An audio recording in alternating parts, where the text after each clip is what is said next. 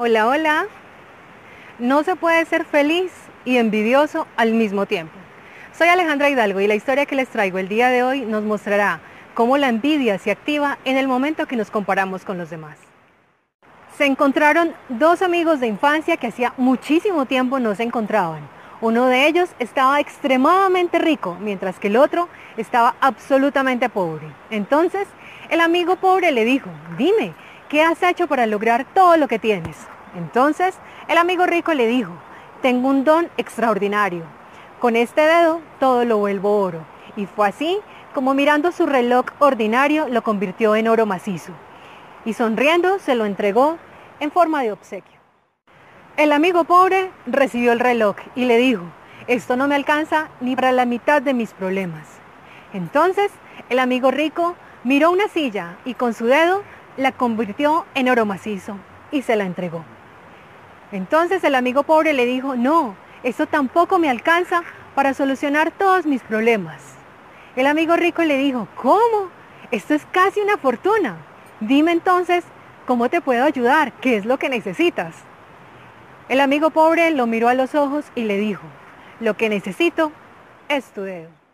La envidia es un sentimiento infantil, tan humano, tan normal que todos lo padecemos, unos en mayor o menor grado, pero de alguna manera todos la hemos padecido.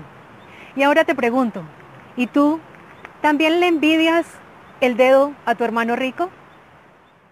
Siempre ten presente lo siguiente, eso que tú le envidias a los demás no te da la felicidad.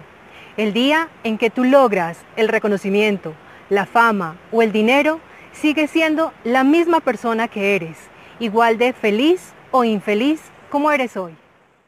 Recuerda que la fuente de la felicidad está en ti y aparece en el momento en que empieces a valorar lo que tienes, amar la vida y ser más humilde. Y para controlar este sentimiento te dejo mi siguiente recomendación. No te compares con el resto de personas porque en el momento en que te comparas con ellos te darás cuenta que siempre habrá personas que tienen más cosas que tú. Entonces, compárate contigo mismo y mira hasta dónde has llegado. Valora lo que tienes y fíjate metas que te permitan seguir creciendo. Bueno, y que el reto para esta semana sea alejar el espejo de los demás y empezarlo a acercar a ti mismo.